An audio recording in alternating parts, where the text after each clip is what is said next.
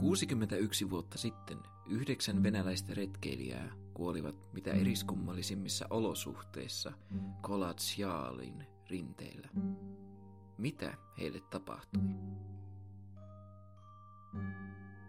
Hei ja tervetuloa outouden ytimeen. Minä olen teidän kummitusinan konduktöörinne Samuli ja tämä on suht normaali podcast, esikoisjakso.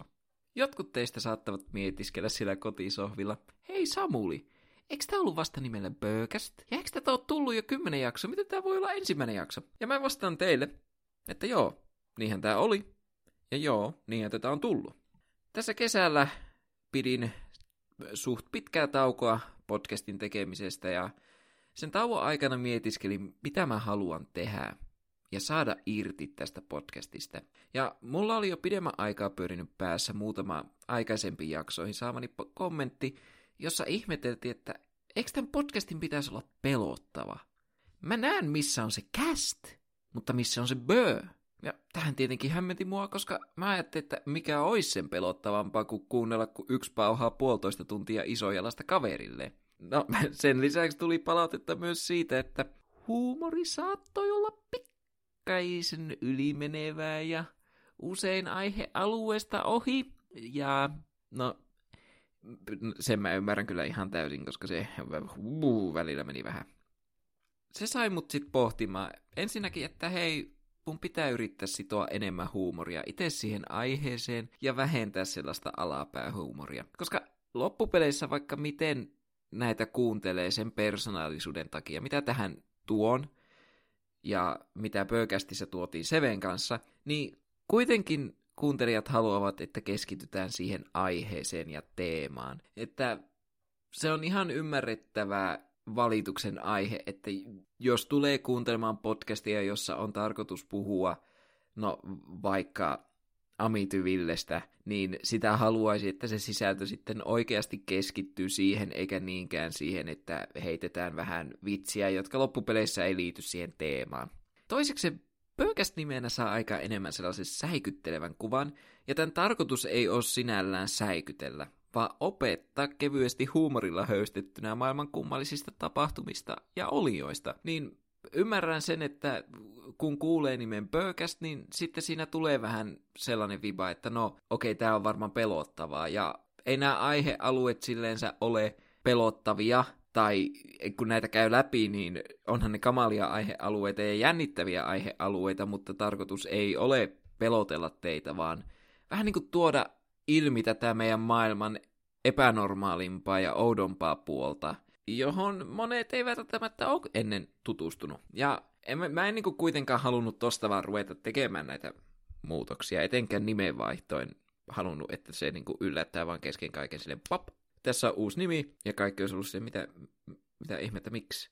Niin mä laitoin Instagramiin äänestyksen, usea, jossa oli usea nimivaihtoehto valittavana, ja suht normaali voitti ylivoimaisesti. Ja by the way, at suht normaali pod Instagramissa käykää ihmeessä seuraamassa ja kommentoimassa ja laittakaa viestiä. Aina on ihana lukea viestiä ja palautetta. Ja mä, mä oon todella tyytyväinen, että suht normaali voitti, koska se on nosta aivan täydellinen nimi tälle koska niin monessa aiheessa, mitä pöykästissä käsiteltiin, niin todellisuudessa se selitys olikin yllättävän normaali. Ei ehkä ymmärrettävä, mutta suht normaali kuitenkin. Ja sen mä vielä haluan sanoa, että pöykästin vanhat jaksot tulevat kyllä jossain vaiheessa YouTubeen kuunneltavaksi. Eli ei ole pelkoa siitä, että ne katoaisivat jonnekin pittiavaruuteen, ja mä toivonkin, että ihmiset käy niitä kuuntelemassa, koska ne ovat minun mielestä todella viihdyttävää kuunneltavaa. Mutta se siitä infopläjäyksestä, ja nyt itse asiaan. Ensimmäisen suht normaalin podin jakson kunniaksi ajattelin, että puhutaan yhdestä maailman kuuluisimmista ja traagisimmista mysteereistä, nimittäin Diatlovin solan onnettomuudesta, jossa yhdeksän venäläistä retkeilijää löydettiin kuolleena toinen toistaan oudommissa olosuhteissa.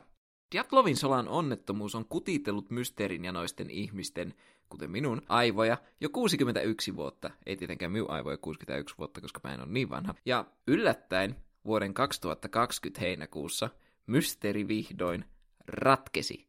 Ja mä käytän tässä paksuimpia lainausmerkkejä mitä mahdollista, mutta siihen palaamme myöhemmin. Retkeilijöiden traaginen tarina sai alkunsa 23. tammikuuta 1959 kylmän sodan keskellä pauhaavassa rakkaassa itänaapurissamme Neuvostoliitossa. Svetlovin kaupungissa kymmenen kokenutta maastohiihtäjää lähti nuoren insinööriopiskelija Igor Djatlovin 23 johdolla kohti pohjoista kohteenaan Otorten vuori, ja he eivät ihan Otorten vuorelle päässeet, vaan heidän matkansa päättyi traagisesti Otorten vuoren itäpuolella sijaitsevalle Kolat Shaalille. Ja omalla tavallaan tragikoomisesti Otorten vuoren nimi mansikielellä, joka on siis alkuperäinen kansa sillä alueella, on Älä mene sinne. Ja Kolat Shaalin nimi on Kuollut vuori.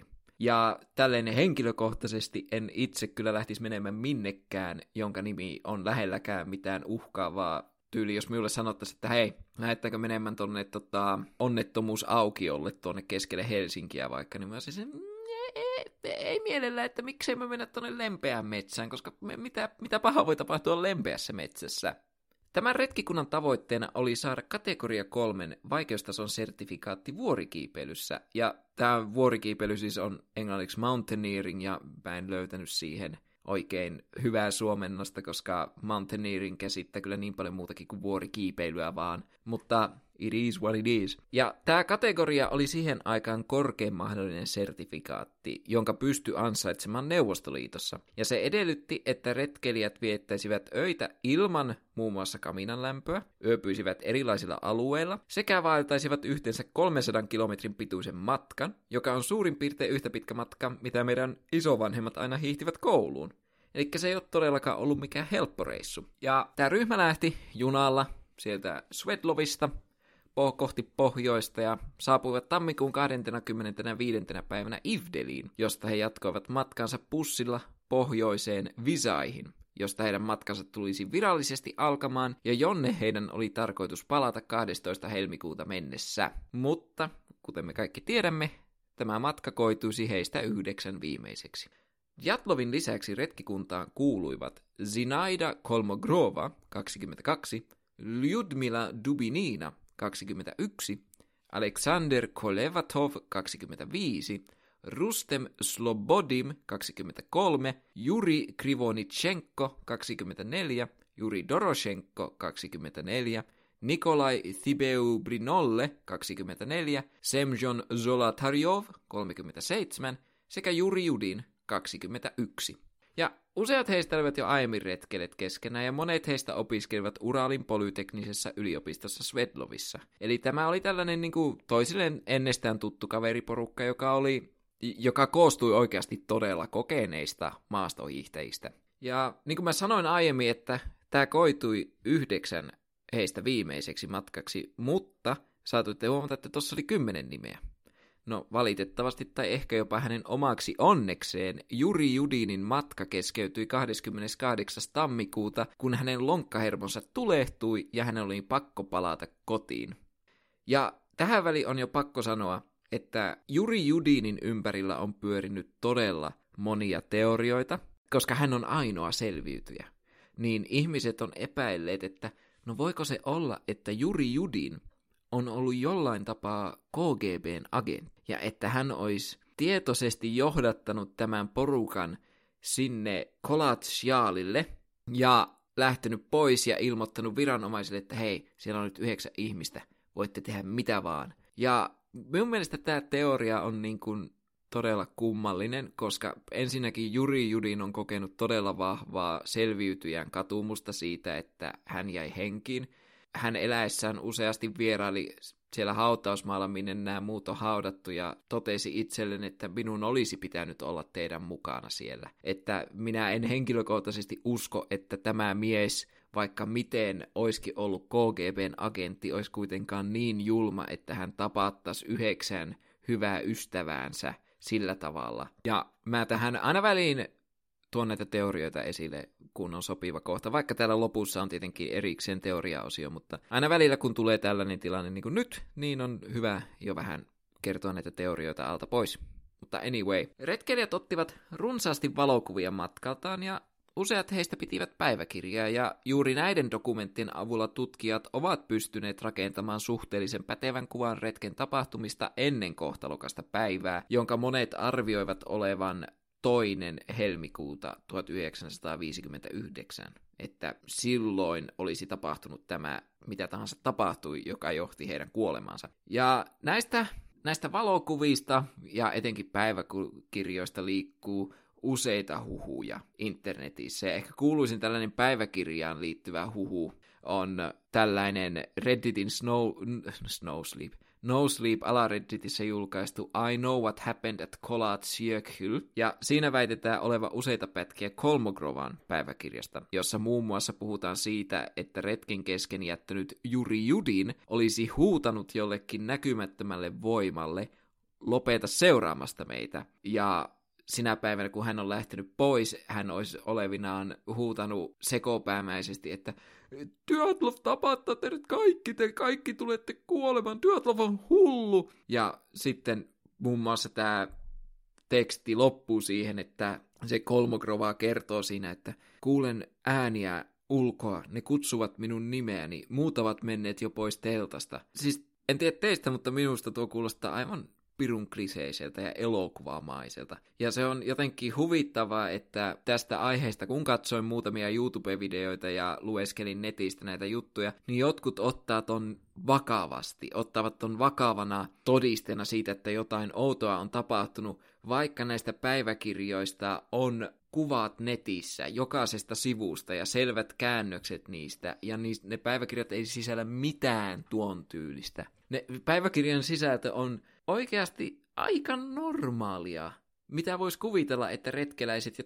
etenkin tuon ikäiset retkeläiset kirjoittavat. Ja niin kuin, he kirjoittivat matkan kulusta ja siitä, mitä kukakin henkilö oli milloinkin tehnyt. Siellä oli yksi hauska kohta, että hei, yksi heistä oli pidätetty juna-asemalla laulamisesta ja sitten muutama heistä oli syytetty alkoholin varastamisesta. Joku pummi oli tullut, joku humalainen pummi oli tullut huutamaan, että te veitte mun vodkat. Ja Muutenkin siellä puhuttiin paljon siitä, että he odottavat tätä matkaa, kun tapaavat uusia ihmisiä ja voivat oppia uusia lauluja matkalla. Ja muutenkin se sävy on hyvin toiveikas ja sellainen odottava, eikä millään tavalla sellainen uhkaava tai jollain tavalla, että niin tässä olisi heti alusta asti jotain mennyt pieleen. Ja minun mielestä tällaisena ihanana pienenä seikkana siellä useat kirjoitti sellaisesta elokuvasta kuin Symphony in Gold, jonka ne oli käynyt katsomassa ennen matkalle lähtöä, ja sitten niissä teksteissä yksikin puhuu siitä, että mä haluan nähdä ton leffan uudestaan ja uudestaan, ja se on vaan niin, ne, ne tekstit tekee tästä minun mielestä niin paljon surullisemman tästä tapauksesta, kun ne, ne tuovat esille sen faktan, että nämä on ollut aivan tavallisia nuoria ihmisiä. Nämä ei ole ollut mitään sala-agentteja jossain salamatkalla tai mitään kauhuleffateinejä, joita on paholainen seurannut vuorelle. Nämä, nämä on ollut aivan tavan tallajia, joilla on ollut omat ongelmat, huolet ja unelmat. Niin mä suosittelen kaikille, jotka pystyy, niin käymään lukemassa näitä päiväkirjoitekstejä, koska se luo todella hyvän kuvan siitä, minkälaisia nämä retkikunnan jäsenet ovat olleet ihmisinä. Ja niin kuin sanoin, näitä päiväkirjoja oli monia, oli ryhmäpäiväkirja ja monet piti niitä omia päiväkirjoja. Mutta yleisesti viimeinen päiväkirjan merkintä tapahtui 31. tammikuuta, ja se on Diatlovin päiväkirjassa, jossa hän kuvailee ulkona olevia olosuhteita suhteellisiin hyvi- suhteellisen hyviksi, ja siinä ei ole oikeastaan mitään normaalista poikkeavaa. Retkikunnan viimeiseksi teokseksi kuitenkin jäi heidän ensimmäinen helmikuuta kirjoittamansa iltapäivä Otorten lappunen, ja tähän lappuseen me palataan myöhemmin teoriaosuudessa, ja siihen saattaa liittyä tai olla liittymättä eräs isokarvainen olento. Kuten aiemmin mainitsin, heidän tarkoituksenaan oli palata takaisin Wizaihin 12. helmikuuta mennessä ja laittaa sähkeet Jatlovin urheiluseuralle retken onnistumisesta. Mutta tätä ei tietenkään koskaan tapahtunut, koska oli luonnollista, että hiihtoretkillä tapahtui muutaman päivän viiveitä, kukaan ei aluksi oikein ollut kovin huolissaan. Vasta 21. päivä helmikuuta ensimmäinen opettajista ja oppilaista koostuva vapaaehtoisryhmä lähti perheiden pyynnöstä etsimään retkikuntaa. 26. päivä helmikuuta, kun etsijät löysivät hylätyn teltan Holat Shialin rinteeltä, syyttäjän virasto avasi virallisen tutkinnan tapaukseen liittyen. Ja tässä vaiheessa myös armeija liittyy mukaan etsintöihin. Eli ennen 26. päivää tätä ei ajateltu mitenkään erikoisena seikkana koska monet miettivät, että no, jos siellä on ollut huonot olosuhteet mennä, niin todennäköisesti he paluureissullaan ottavat vaan hitaasti, että turha on kiirehtiä mitään, ettei onnettomuuksia satu. Ja tästä teltan löytymisestä alkaa tämän tarinan outo osio. Nimittäin teltan sivut oli viiletty auki sisältä päin. Ja mikä oudompaa, teltan sisältä löytyivät retkeläisten takit. Suurin osa kengistä, reput, ruokatarvikkeet sekä kasaamaton kamina, eli käytännössä kaikki tavarat, mitä he olisivat tarvinneet selviytyäkseen, oli yhä teltassa. Ainoina poikkeuksina olivat Diatlovin taskulamppu sekä takki, jotka löytyivät teltan ulkopuolelta, ja jäähakku, joka löytyi teltan oven suulta. Yllättävänä seikkana kuitenkin tämä taskulamppu löydettiin 10 senttimetriä paksun lumikerroksen päältä, mutta itse lampun päällä ei ollut ollenkaan lunta. Ja eräs etsintäpartioon kuulunut Boris Sloptsov kuvasi tätä seikkaa myöhemmin todistajan lausunnossaan eriskummalliseksi, koska kaikella logiikallahan siinä pitäisi olla myös sen taskulampun päällä lunta, ellei sitä ole siirretty siellä lähi silleensä viime aikoina. Ja kaiken tämän lisäksi myöhemmin tutkijat huomasivat, että teltta oli kasattu väärin.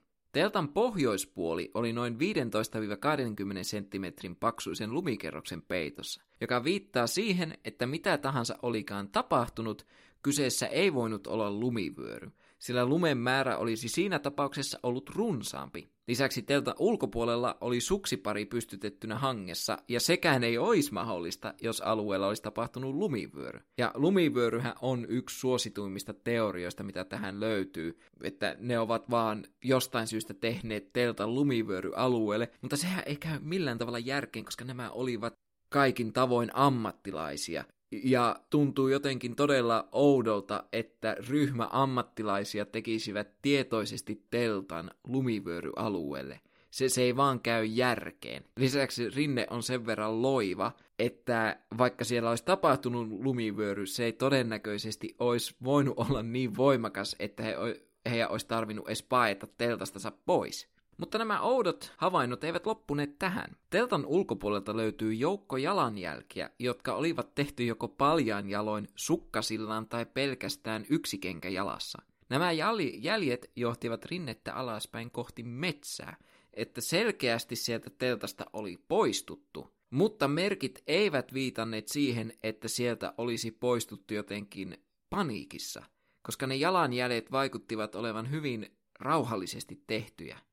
27. helmikuuta etsijöiden paimat pelot toteutuivat, kun he löysivät Doroshenkon ja Krivonishenkon ruumiit noin 1,5 kilometrin päästä teltasta männyn juurelta. Heidän kätensä olivat jäätyneet pystyyn, aivan kun heiltä olisi riisuttu vaatteet. Molemmat miehet olivat ilman kenkiä, päällään vain sukat ja kevyet paidat sekä alusvaatteet. Etsijät huomasivat, että männyn oksia oli revennyt ja ruumiiden vieressä oli nähtävissä selviä merkkejä nuotiosta. Doroshenkon ja Krimonishenkon sukissa oli palaamisen jälkiä, joka viittaa siihen, että he olivat onnistuneet sytyttämään tulen nuotion ja yrittäneet epätoivoisesti lämmittää itseään. Tietenkin nämä katkeneet oksat voivat myös johtua siitä, että joku olisi yrittänyt kiivetä puuhun, mutta tätä on vaikea todistaa millään tavalla, että mitä siellä on konkreettisesti tapahtunut. Mun mielestä huvittavana pienenä seikkana näissä dokumenteissa luki, että ne oksat olivat katkottu suomalaisella puukolla. 300 metrin päästä männystä löydettiin Jatlovin ruumis, kasvot ylöspäin ja pää kohti telttaa. Samana päivänä löydettiin vielä Kolmo Grovan ruumis, 630 metrin päästä männystä, naama alaspäin, mutta hänenkin päänsä oli kohti telttaa. Tämä viittaa siihen, että he olivat mahdollisesti yrittäneet päästä takaisin teltalle, mutta siinä tilanteessa oli jo liian myöhäistä ja he joutuivat vaan luonnon armoille. Slobodinin ruumis löydettiin 5. maaliskuuta samoilta alueilta, myös pääkohti telttaa. Vammat, joita nämä viisi olivat kärsineet, olivat hyvin pitkälti sellaisia, joita pystyttiin selittämään joko hypotermialla tai mahdollisilla kaatumisilla tai vahingoilla, mitä on sattunut silloin, kun ne ovat kävelleet sitä rinnettä alas, esimerkiksi kompastumisia tai kaatumisia. Kenelläkään näistä viidestä ei löydetty sisäisiä vammoja tai mitään sellaista, joka voisi mahdollisesti viitata ilkivaltaan. Vasta kahden kuukauden kuluttua 5. toukokuuta viimeisen neljän jäsenen Dubininan, Kolevatovin, Tibeuksin ja Solatarjovin ruumiit löytyvät 60 metrin päästä männyn läheisestä rotkosta, ja nämä ruumiit olivat veden varassa. Siinä virtasi sellainen pieni puro. Näillä neljällä oli päällään huomattavasti enemmän vaatteita kuin aiemmilla. Osalla oli päällään aiemmin löytyneiden vainajien vaatteita, joka viittaa siihen, että he kuolivat ennen tätä viimeistä nelikkoa. Ja tässä sitten pystytään sulkemaan pois sellainen teoria, tästä paradoksia- paradoksaalisesta riisuutumisesta, jossa ihmisen keholla on niin kylmä, että rupeaa tuntumaan siltä, kun olisikin hirveän kuuma ja riisuu vaatteita pois sen takia. Mutta jos siellä olisi kärsitty paradoksaalisesta riisuutumisesta, niin eiväthän nämä olisivat käyneet tietoisesti poimimassa vaatteita pois heidän kavereiltaan. Ja näissä vaatteissa oli muutenkin merkkejä siitä, että niitä oli leikattu irti ja revitty irti, eli tässä on ollut selvää selviytymisyritystä. Ja se se on kamalaa, mutta sellaista elämä on Siperiassa. Kaikin keinoin pitää yrittää selviytyä, ja siinä vaiheessa, kun nuo vaatteet on otettu pois, on hyvin todennäköistä, että ne muut retkikunnan jäsenet ovat olleet ol, jo niin pahasti luonnon armoilla, että heitä ei olisi voinut pelastaa, vaikka mitä olisi tehnyt. Tibeuksilla ja Solatarjovilla oli päällään selvästi muita paremmat varusteet, joka voi mahdollisesti viitata siihen, että he olivat jo telttojen ulkopuolella ennen traagisten tapahtumien alkamista, ja tähän ei siis mukaan lasketa sitä, että oli muidenkin vaatteita päällä, mutta oli viittauksia siihen, että he ovat olleet jo pakkaseen pukeutuneita, koska niin kun selitin sen teltan sisällön auki, niin siellähän oli aika lailla kaikki ne varusteet, mitä he olisivat tarvinneet selviytyäkseen pakkasessa ulkona. Ja t- pitää myös muistaa, että tämä oli 50-lukua. Silloin ei ole ollut samanlaista varustusta kuin mitä meillä nykyään on. Ja monet näiden käyttämistä vaatteista ja kengistä oli kotitekoisia. Että se, se ei todellakaan ole ollut sellaista, että niin on hyvin insuloidut takit ja tällaiset, mitä sinä vaan voit kaupasta ostaa, vaan silloin on menty sillä, mitä on itse pystytty tekemään. Ja kannattaa katsoa niitä kuvia, koska välillä rupeaa ihan kylmämään, kun katsoo kuvia, kun niillä näyttää olevan niin vähän vaatetta päällään siellä noin 30 asteen pakkasessa. Mutta jatketaanpa eteenpäin. Kolevatovin vammat, kuten ensimmäisellä viidellä ruumiilla, olivat peräisin hypotermiasta, mutta hänellä oli kasvoissaan veden aiheuttamia kudosvaurioita. Mutta nämä kolme seuraavaa, nämä, huh, Nämä on sellaisia, että tässä otetaan taas käänne todella vahvasti outoon suuntaan. Viimeisen kolmen ruumiin vammat olivat huomattavasti erilaisempia ja vakavampia kuin aiempien kuuden. Dubiniinan ruumilla todettiin useita kylkiluiden murtumia sekä vakavaa sisäistä verenvuotoa. Lisäksi hänen kielensä sekä silmät olivat poissa. Zolotarjovilla oli myös murtuneita kylkiluita sekä sisäistä verenvuotoa ja hänen silmänsä olivat poissa. Kummallakaan heistä ei kuitenkaan löydetty mitään ulkoisia merkkejä, jotka voisivat selittää, miten nämä sisäiset vammat ovat tapahtuneet. Tibeuksilta löydettiin vakava kallonmurtuma, joka on mahdollista vain ja ainoastaan tilanteessa, jossa jokin vahva ulkoinen voima, kuten päälle ajava auto tai erittäin kova tuulenpuuska olisi heittänyt hänet maahan tai esimerkiksi vasten kiveä.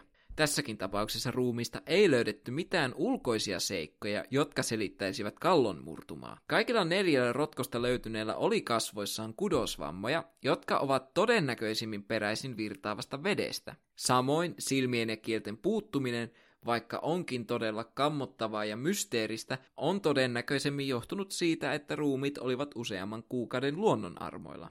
Se, mitä ruumiiden sijainti ei voi selittää, on se fakta, että kolmella heistä oli kuollettavia sisäisiä vammoja. Ja tässä vaiheessa, ennen kuin siirrytään teoriaosuuteen, niin me voidaan tiivistää nämä varmat faktat. Ruumiin avausraporttien pohjalta kuusi retkeilijää kuoli hypotermiaan ja kolme vakaviin sisäisiin vammoihin. Teltta oli rikottu sisältä käsin, mutta kaikki tieto viittaa siihen, että retkeilijät poistuivat teltasta vapaaehtoisesti. Teltan sisältä ei löydetty mitään, mikä viittaisi jonkinlaiseen väkivaltaan tai siihen, että siellä olisi kamppailtu. Sen lisäksi alueelta ei löydetty mitään merkkejä, jotka viittaisivat siihen, että siellä olisi ollut muitakin ihmisiä. Että ainoat jalanjäljet, joita löydettiin, oli näiden retkikuntalaisten jalanjäljet, jotka johtivat rinnettä alas. Eli mitä oikein tapahtui? Tämä tapaus on herättänyt ihmisissä monenlaisia teorioita, jotka vaihtelevat ufoista isojalkaan. Kuten aiemmin mainitsin, alueella ei ollut merkkejä lumivyörystä, ja muutenkin, niin kuin sanoin, kyseessä oli ryhmä ammattilaisia, joten tällainen amatöörimäinen virhe ei olisi ollut heiltä mahdollista. Tai onhan se tietenkin mahdollista, mutta todella todella epätodennäköistä. Toiseksi, ruumiiden vammojen perusteella voidaan myös sulkea pois se mahdollisuus, että heidän kimppuunsa olisi hyökännyt joku ihminen. Esimerkiksi kun tämä tutkinta aloitettiin silloin 50-luvun lopulla, niin epäiltiin vahvasti mansikansaa, että he olisivat käyneet tämän retkikunnan kimppuun. Mutta jos heidän kimppuunsa olisi käynyt ihminen, heistä olisi löytynyt selviä ulkoisia vaurioita, ja tällaisia ei ollut yhden yhtä. Lisäksi mansit lähti tästä epäilystä pois aika lailla heti, koska he auttoivat näitä tutkijoita siellä tutkim- tutkimusten suorittamisessa ja olivat muutenkin alusta alkaen todella avuliaita. Tämän lisäksi on myös esitetty teorioita siitä, että entä jos joku vankileiriltä olisi karannut sillä alueella ja hyökännyt sen retkikunnan kimppuun. Mutta tästä tekee myös todella epätodennäköistä se, että siellä on ollut yli 30 asteen pakkasta. Ja jos vanki olisi onnistunut karkaamaan niissä olosuhteissa, niin on aika epätodennäköistä, että se olisi selvinnyt sinne teltalle asti koska sieltä nämä lähimmät vankileirit oli suhteellisen kaukana, ja mietti, että huonovarusteinen vanki juoksee pakkasessa paksussa hangessa, niin eihän se käy järkeen millään tavalla. Ja sitten myös se, että kuitenkin heitä oli yhdeksän siellä teltassa, niin luulis, että he olisivat pärjänneet muutamallekin pakkasesta kärsineelle vangille. Mitä vaihtoehto tässä sitten jää jäljelle? Jos kaikki nämä loogisimmat vaihtoehdot eivät eivät vaan pidä paikkaansa. No, aloitetaan suoraan omasta henkilökohtaisesta suosikistani ja myös kaikista epätodennäköisimmästä. Ja mä sanon tämän hyvin tietäen, että mä puhun vielä ufoista, mutta aloitetaan kuitenkin isojalasta. Muistatteko vielä aiemmin mainitsemani iltapäivä Otorten lappusen, jonka retkikunta oli tuottanut ensimmäinen helmikuuta? No, useiden teoreetikoiden mukaan tämä lappunen sisältää näinkin mehevän otsikon kuin Nyt me tiedämme, että lumimies on olemassa. Kaunista, aivan. Mm, uskomatonta. Ja yksi kameroista löydetyistä kuvista näyttää varjoisan hahmon, joka seisoo uhkaavasti puun takana. Uu. Ja kaikkihan me tiedetään, tai ehkä tiedetä, mutta aina kun isojalasta ottaa valokuvan, se kuva on sumuinen. Eli kun me pistetään nämä faktat pöytään, tähän on simppeliä. Case closed, mysteeri ratkennut. Iso jalka kävi niiden kimppuun. Me voidaan lähteä tästä menemään lopettajakso tähän, paitsi että Lappune ei missään kohdassa sisällä tekstiä, joka sanoo, nyt me tiedämme, että lumimies on olemassa, vaan se sisältää pätkän, jossa sanotaan, että tuoreiden raporttien mukaan lumimiehen voi löytää Otorten vuorelta. Okei, joku voi todeta tähän, Samuli hei, tuohan on maininta lumimiehestä. No niinhän se onkin. Mutta lappunen sisältää myös tällaisia kultaisia pätkiä, kuten Tervehditään korkean syntyvyyden omaavien retkeilijöiden 12 kongressia ja henkilökohtainen suosikkini. Rakkautta ja vaellusta luennot järjestetään päivittäin Teltan alueella. Luennoitsijana tohtori Thibeus sekä rakkauden tutkija tohtori Dubinina. Ihana venäläinen aksentti. Eli kyseessä on siis retkeilijöiden omaksi iloksen tuottama huvittelulappunen. Ja se mystinen varjohahmo valokuvassa onkin vain yksi retkikunnan jäsenistä, kun vertaa kuvan hahmoa muiden kuvien hahmoihin. Ja okei, okay, kuvitellaan hypoteettinen tilanne, jossa lumimies onnistuu tunkeutumaan telttaan yhdeksän ihmisen keskelle. Ihmisten, joilla on muun muassa jäähakku sekä suomalaisia puukkoja, jotka on laadukkainta tavaraa, mitä löytyy. Miksi he eivät he olisi tapellut sitä vastaan? Vaikea kuvitella, että yhdeksän nuorta aikuista ei olisi onnistunut pelottamaan isoa karvasta köriläistä pois teltasta. Ellei se sitten se tilanne ole ollut sellainen, että siellä on ollut lauma isoja jalkoja, joka tietenkin tasoittaa tilannetta ja pistää kyllä nämä todennäköisyydet vahvasti isojalkojen puolelle. Lisäksi, miksei isojalka sitten jahdannut retkeilijöitä rinnettä alas metsään? Rinteeltä löydetyistä ja lajellissa ei ollut mitään, joka viittaisi muuhun kuin ihmiseen. Eli mikä pointti sillä olisi, että isojalka on mennyt vaan telttaan, se on jo niin karvanen kakkiainen, että ei sen tarvitsisi mennä lämmittelemään edes. Vai onko isojalka tällainen metsän ykä, joka on sitä mieltä, että menkääs kidit pois mun rinteeltä, tää yksityisaluetta. Ja vaikka olisi aivan uskomatonta lyödä tässä kaksi kärpästä yhdellä iskulla ja todistaa samalla isojalan tai lumimiehen olemassaolo, on pakko todeta, että sori iso J, vielä ei ole sun aika loistaa. Mutta entä jos hirviön sijaan heidän kimppussa kävikin jokin maanläheisempi eläin, kuten vaikkapa uhkaava ja kamalan pelottava ahma? Jos kohtalokkana yönä ryhmän nauttiessa ateriaa teltassaan ahma onnistui pääsemään teltan sisälle aiheuttamaan kaaosta, ja ryhmä onnistui kovalla voimalla taistelemaan ahmaa vastaan, Ahma käytti viimeisenä olien kortenaan sen salaista asetta ja eritti skunkkimaista hajua teltan sisälle, jonka seurauksena retkikunta leikkasi tien ulos teltasta ja pakeni rinnettä alas hajua karkuun. Tätä teoriaa tukee, lainausmerkeissä taas, se, että etsijöiden tuomat retkikoirat eivät aluksi suostuneet nousemaan pois helikopterista, koska ne aistivat ahman hajun. Toiseksi ruumiiden värjäämät voisivat olla jälkiä tästä ahman hajuiskusta. Mm. Totta, eikö vain? No ei. On pakko todeta, että ruumiiden väri liittyy enemmänkin siihen, että ne olivat olleet pitkän luonnon armoilla. Totta kai siinä väri muuttuu, kun sinä olet pakkasessa, ja muutenkin ihmisen ihon väri muuttuu, kun kuolee ja koirien reaktio voi johtua mistä tahansa kylmyydestä tai niiden saapumisesta helikopterilla, että ne on koiria kuitenkin, ne on voinut säikkyä siellä ihan vaan sitä, että kun helikopteri pitää niin kovaa meteliä. Lisäksi alueelta ei löytynyt mitään eläimen viittaavaa, ja jos teltassa olisi rähinöity, sisällä varmasti olisi jonkinlaisia kamppailun jälkiä, jota teltassa ei ollut yhden yhtä. Eli se ei ollut ahmakaan. Entä sitten ufot? Kameroiden rullalta löytyneet viimeiset kuvat näyttävät jotain, joka muistuttaa outoa valopalloa. Ja ensimmäinen helmikuuta ryhmä geologeja, jotka olivat noin 70 kilometrin päästä vuoresta, näkivät taivaalla valopalloja, jotka liikkuivat vuorta kohti. Hmm. Mutta onko tämä tarpeeksi riittävä todiste sille, että avaruusoliot olisivat käyneet retkeilijöiden kimppuun? No omasta mielestäni ei missään tapauksessa, vaikka siteeratakseni vanha kunnon Fox Mulderia I want to believe. Mutta siellä ei ole mitään muita todisteita siitä, että siellä olisi valopallojen lisäksi ollut mitään avaruusolioihin viittaavaa. Ja myöhemmissä jaksoissa, kun joskus päästään avaruusolioihin, selviää, että niillä on tietynlaiset toimintatavat, omat ns käyntikorttinsa, joita ne aina vähän niin kuin jättää näissä tapauksissa. Ja muutenkin avaruusoliot ei olisi kidnappannut porukkaa ja tappanut niitä ellei ne sitten ollut sellaisia avaruusolioita, jotka on ollut sunnuntai-ajelulla ja päättänyt, että tehdäänpä källi tällaiselle nuorelle retkikunnalle. Mennään mä kuule Sepsop tonne, ajetaan vähän ufolla ja kuule säikytellään nää tonne rinnettä, se aika, aika hieno jekku.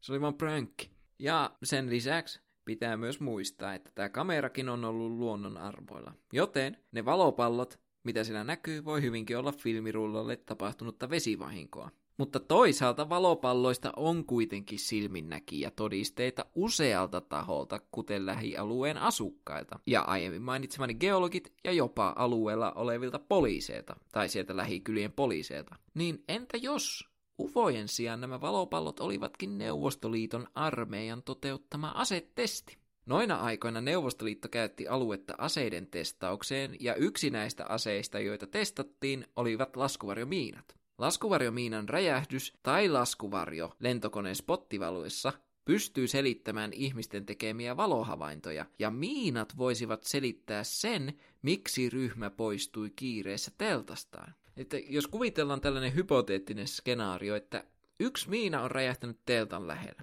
ja kumonnut teltan kasaan, ja tästä syystä retkeilijät leikkasivat tiensä ulos teltasta ja pakenivat nopea vauhtia kohti metsää räjähdyksen niin kuin, se kävisi järkeen, koska siinä olisi sellainen tilanne, joka tulee yllättäen, ei jätä oikeasti jä, silleen suurempia jälkiä, ja olisi voinut pelottaa heitä sen verran paljon, että heille tulee sellainen fiilis, että on pakko lähteä jonnekin suojaan ja kiireellä ilman, että kerkee laittaa varusteita päälle. Räjähdyksen aiheuttama paineaalto selittäisi myös kolmen retkeilijän saamat sisäiset vammat ja sen, miksi ulkoisia vammoja ei ole. Toisaalta tässä sitten nousi ongelmaksi se, että vain kolmella oli vakavia sisäisiä vammoja. Eli jos kyseessä olisi laaja-alainen asetestaus, miten muut ryhmäläiset onnistuvat selviämään mahingoitta. Mutta tietenkin tässä teoriassa on myös paljon sattumanvaraisia elementtejä, että ehkä se on mahdollista, että siellä vaan on tilanne ollut juuri prikulleen niin täydellinen, että se paineaalto on vaikuttanut vain ja ainoastaan niin kolmeen, tai jos se on mennyt niin kuin todennäköistä, että ne ensimmäiset viisi ovat kuolleet muita aiemmin,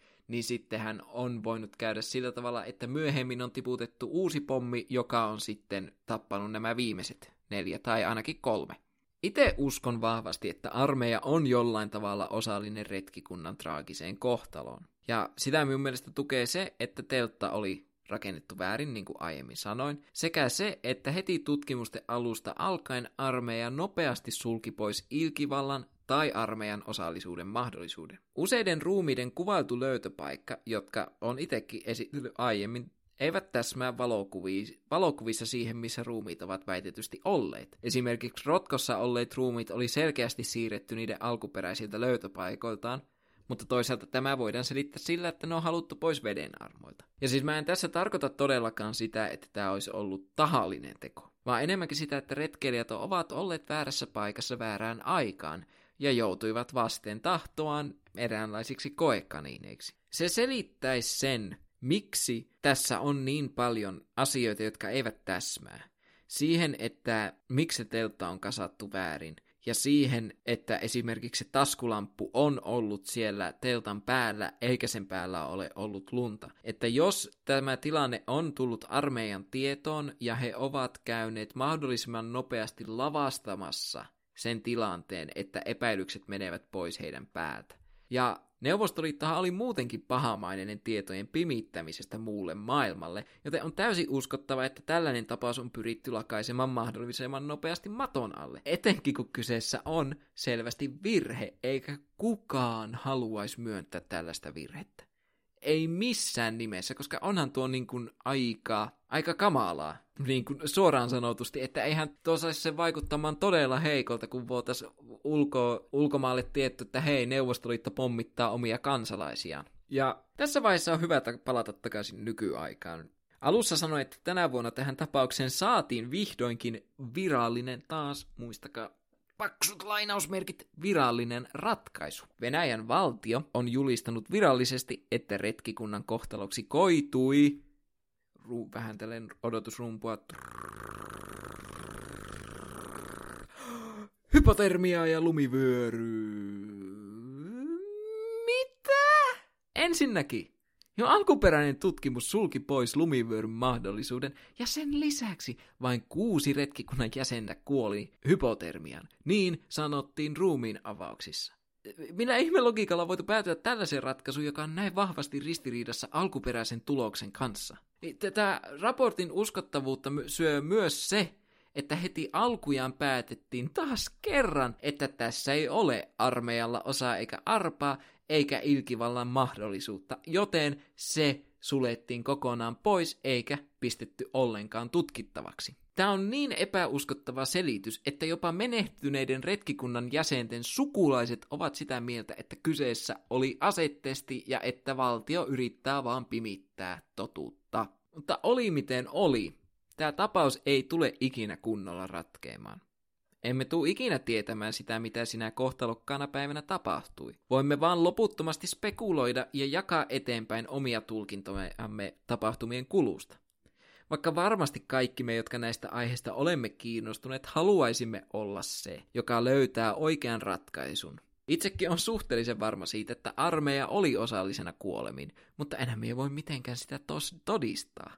Koska ei sitä kukaan voi todistaa, ellei joku rupea tietoja vuotamaan aivan urakalla jostain Venäjän sisältä. Ja Mä jätin tästä jaksosta pois paljon erilaisia teorioita, koska en yksinkertaisesti pystyisi käsittelemään kaikkea, ellen tekisi tästä minimissään kolme osasta jaksoa. Ja mä halusin tuoda esille minun mielestä ne relevantimmat teoriat ja osa myös näistä tyhmimmistä teorioista, sekä tuoda esille sellaisen, joka on minun mielestä kaikista uskottavin. Koska t- t- näitä salaliittoteorioita on tähän ties kuinka paljon. Esimerkiksi yhdessä YouTube-videossa, joka on todella suositeltu, jota minullekin suositeltiin, kun ehdotin, että tästä aiheesta voisin tehdä, niin siinä videon tekijä toteaa lopussa, että tämä ongelma, tai siis tämä traaginen tapahtuma on tapahtunut siksi, että he ovat olleet juovuksissa, ja sitten tämä kamina olisi aiheuttanut tulipalon siellä teltan sisällä tai häkämyrkytyksen. Mutta tässä on sitten teoriassa se ongelma, että kaikki todisteet viittaa siihen, että tätä kaminaa ei oltu kasattu silloin.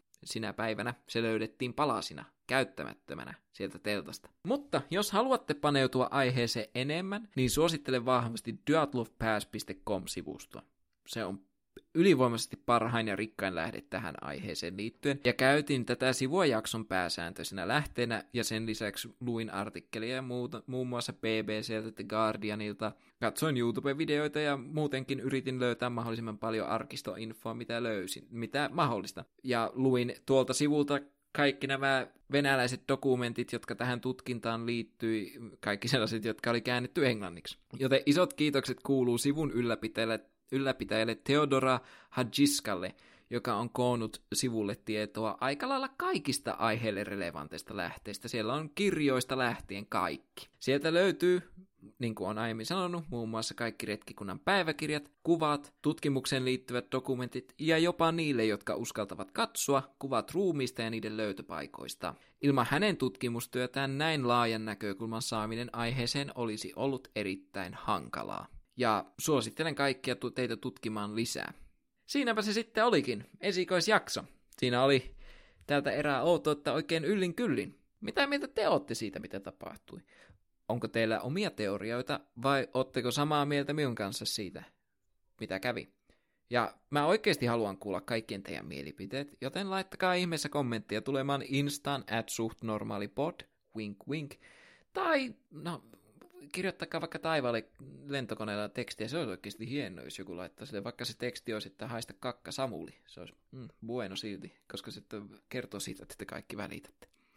Ja muutenkin kertokaa mitä mieltä olitte jaksosta ja sisällöstä. Tämä tyyli on mulle vielä uutta ja hion tätä jatkuvasti, että tämä on todella erilainen verrattuna siihen, mitä Burcastin sisältö oli. Ja minä otan innolla feedbackia vastaan. Aina, oli se sitten negatiivista tai positiivista, koska palaute on aina kaiken A ja O. Mutta me nähdään taas ensi kerralla, kun uppoudumme outouden ytimeen, ja muistakaa, vaikka asiat joskus näyttävätkin epänormaaleilta, ne voivat hyvinkin olla suht normaaleita.